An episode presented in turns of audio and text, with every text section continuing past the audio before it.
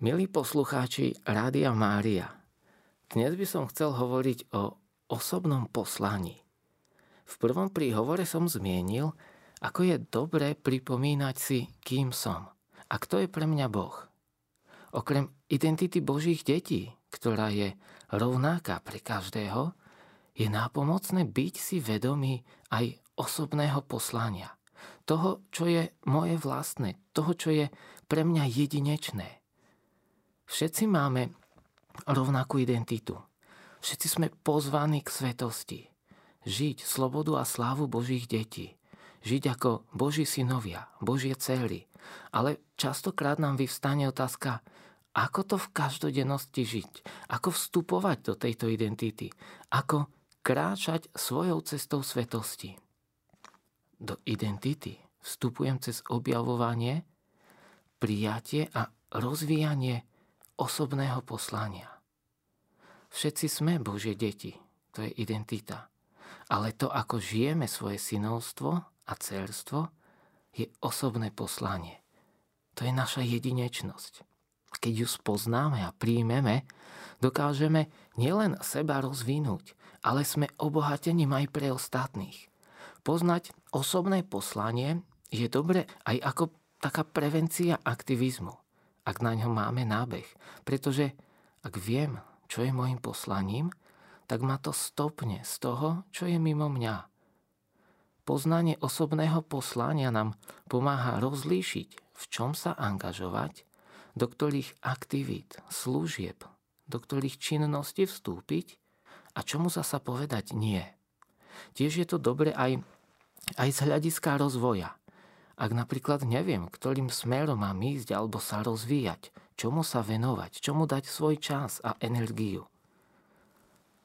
Poznať a rozvíjať svoje osobné poslanie odfiltruje mnohé neistoty a uľahčí rozhodovanie. A v zásade je jedno, na akej úrovni kráčania s pánom sa nachádzam, vždy sa potrebujem vrácať k svojmu poslaniu, k tomu, kým som a ako žiť. Ako žiť v jednote so svojím vnútrom. Ako žiť pravdu o mne. A poštol Pavol hovorí, že spoločne tvoríme doplňujúce sa spoločenstvo, jeden organizmus, jedno telo. Obrazne povedané, jeden je ruka, druhý noha, ďalší ucho alebo iný oko. Poznáte tie státe z písma, kde Pavol o tom hovorí. A to nás pozýva k tomu, aby sme začali sami seba objavovať a príjmať. Keďže sme jedineční, je hlúpe porovnávať sa s inými, opakovať po iných. Alebo aký zmysel má trápiť sa porovnávaním či dokonca závisťou a pritom prehliadať svoje obdarovania a pritom nerozvíjať svoje dary. A teda ako na to? Dobrou pomôckou, ako rozvíjať svoju identitu, je pozrieť sa na ňu cez tzv. shape. Shape je anglické slovo a znamená podobu, tvar, formu alebo výzor. Je to aj akronym a zahrňa v sebe 5 oblastí nášho života. S ako spiritual gifts, duchovné dary.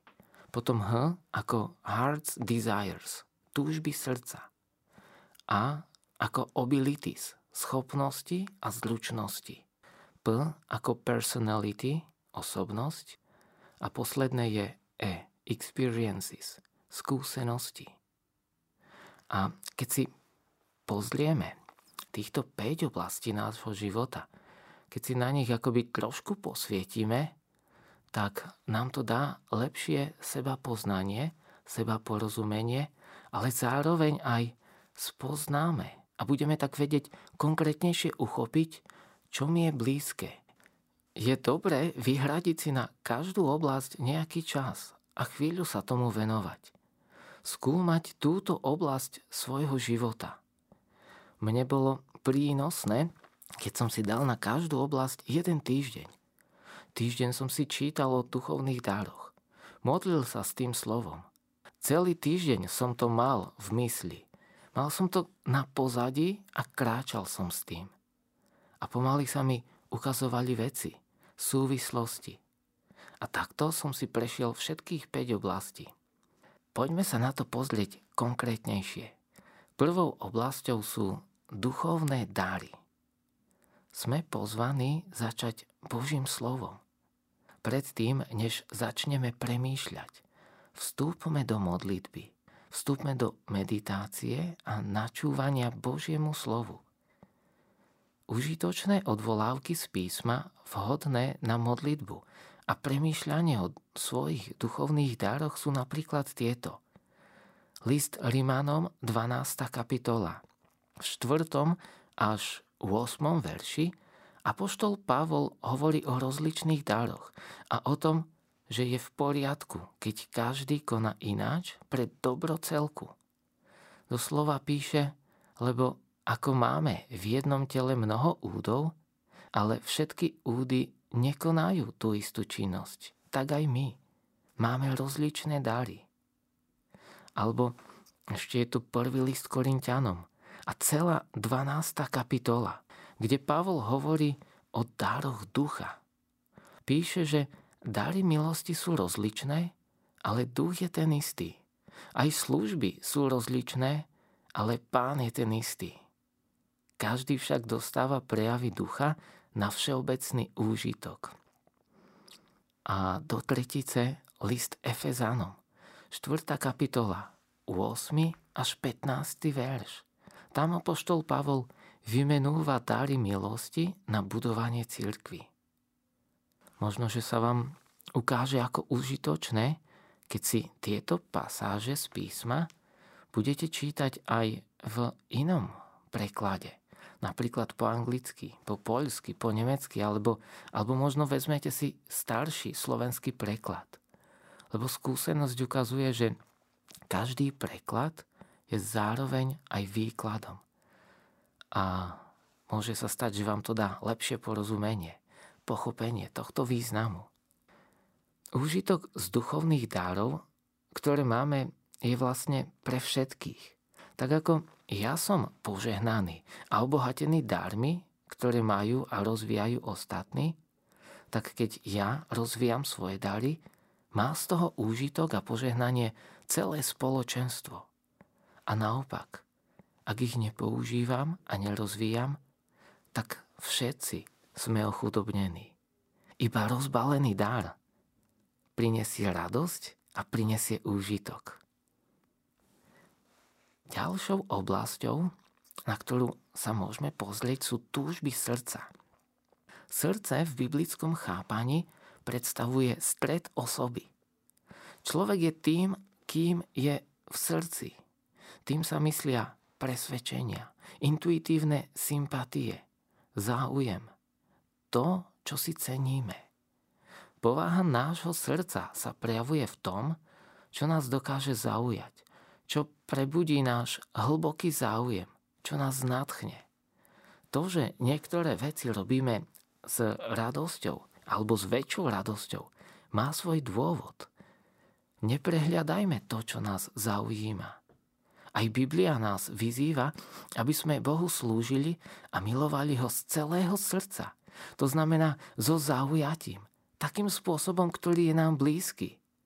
Nie z povinnosti, bez, um, bez vnútornej zaangažovanosti, bez srdca. Rusi majú také príslovie. Najnešťastnejší človek je ten, ktorý nežije podľa vlastného srdca. Hm. Zostúpiť do vlastného srdca a načúvať túžbám. Ľudia sa vyznamenávajú v činnostiach, ktoré robia radi alebo ktoré ich zaujímajú. Načúvajme svojim vnútorným podnetom. Privedie nás to k činnostiam, ktoré sú nám blízke a vyjadľujú povahu nášho poslania. Keď robíme niečo, v čom máme srdce, na čom nám záleží, prináša to efektivitu.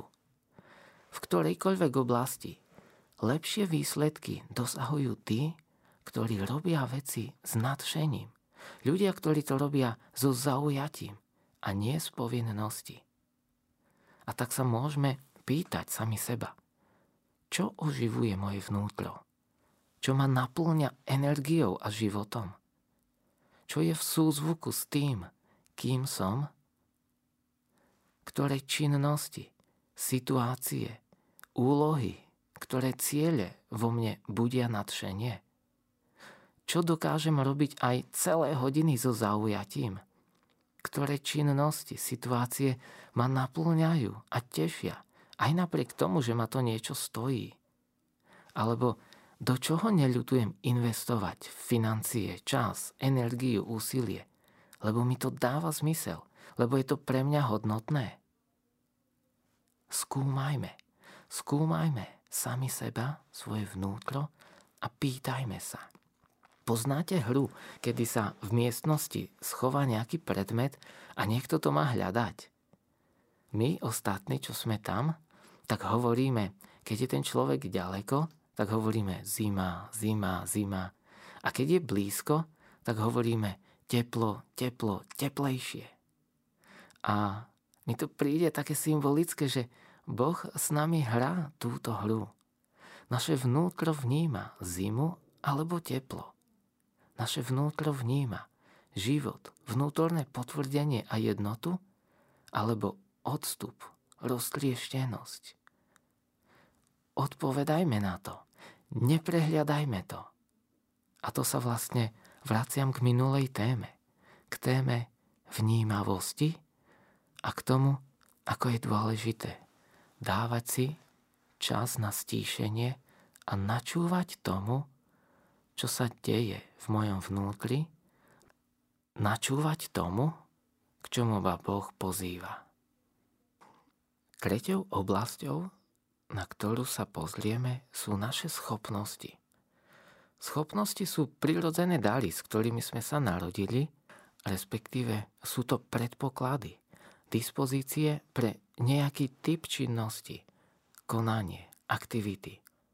Schopnosti, ktoré rozvinieme, stanú sa našimi zručnosťami, teda činnosťami, ktoré nám pôjdu v úvodzovkách od ruky, bez väčšej námahy námaha a úsilie, ktoré budeme vynakladať, sú potom oveľa menšie ako úžitok a prínos.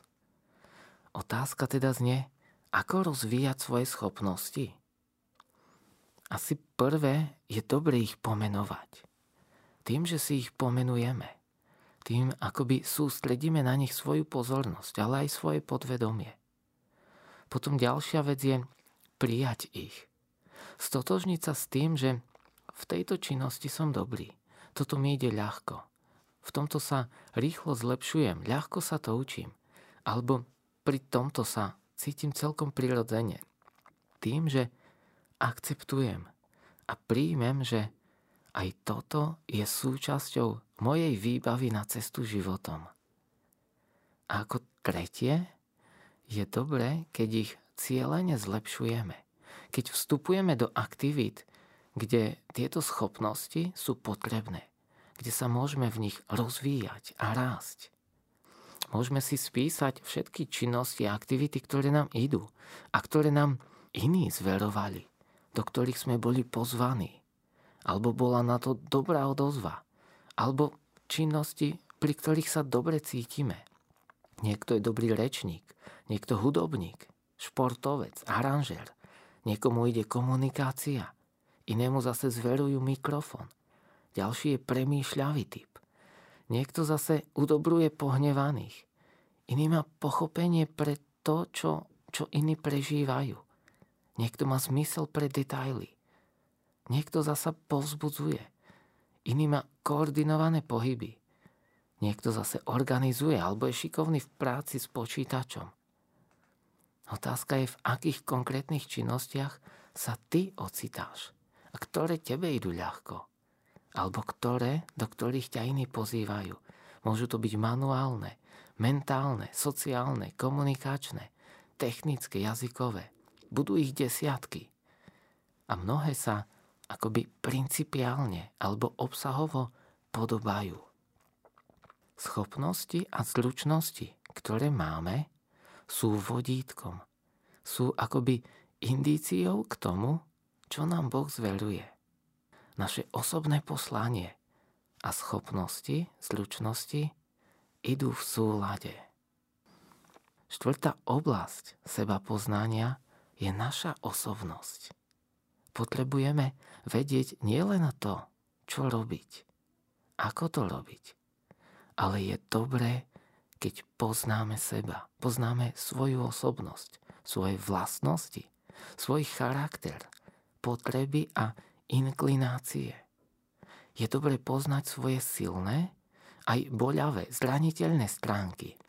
Silné stránky je dobre poznať kvôli tomu, aby sme vedeli, čo rozvíjať, do čoho investovať, pozornosť, čas, energiu, niekedy aj financie. Slabé stránky je dobre poznať kvôli tomu, aby sme poznali svoje ohrozenia.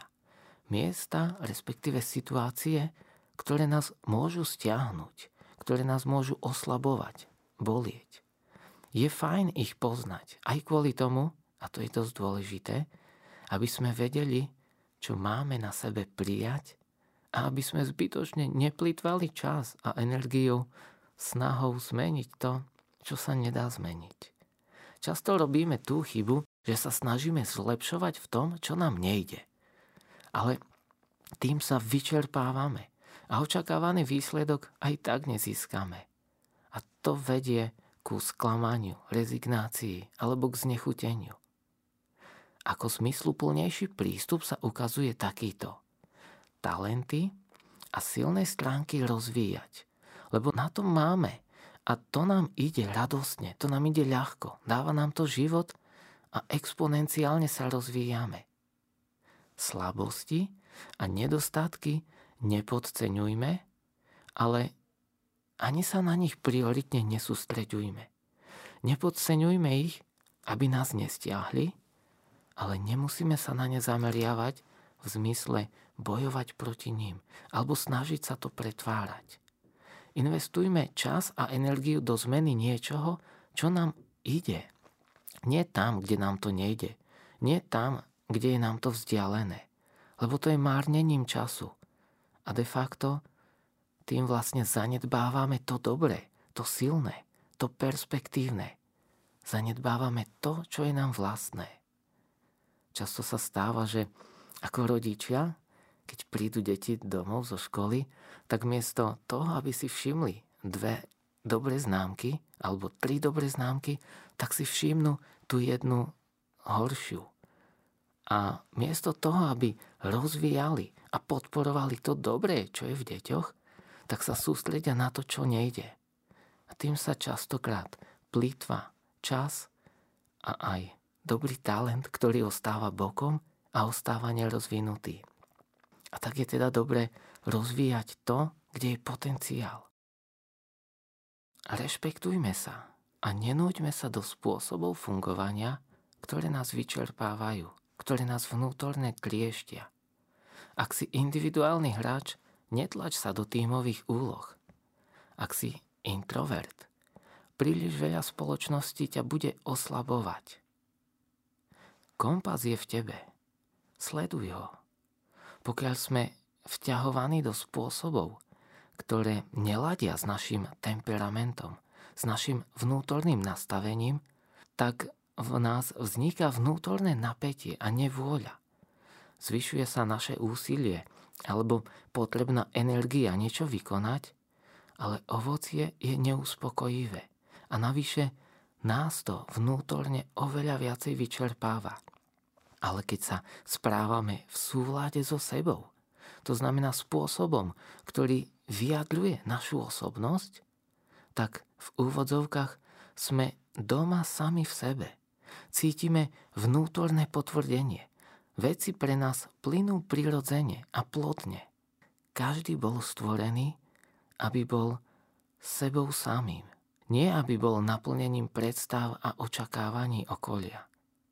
Môžeme sa vydať cestou porovnávania. Môžeme sa vydať cestou posudzovania. Často to vedie k pokusom o pretvorenie, ale tie pokusy sú vysiľujúce, neúspešné a často frustrujúce. Alebo môžeme ísť cestou príjmania a objavovania A to nás vedie k vnútornej harmonii a k rozvoju. Pozrime sa na poslednú oblasť a to sú naše skúsenosti. Je tu priestor zamyslieť sa a prehodnotiť kapitál našich skúseností, ktoré máme z domu, ktoré máme z rodiny, zo školy, z práce, z voľnočasových aktivít. A je to zároveň aj pozvanie pozrieť sa na, na obdobia utrpenia alebo bolesti. A pozrieť sa na to, čo sme sa vďaka tomu naučili. K čomu nás to pobáda, respektíve kam nás to posunulo. Ako nás to formovalo. Je to priestor vrátiť sa a prečítať si duchovné, modlitebné denníky. Hm. Keď Ježiš umýval nohy Petrovi, tak tento nechápal a ani to nechcel prijať a hovorí mu, páne, ty mi chceš umývať nohy?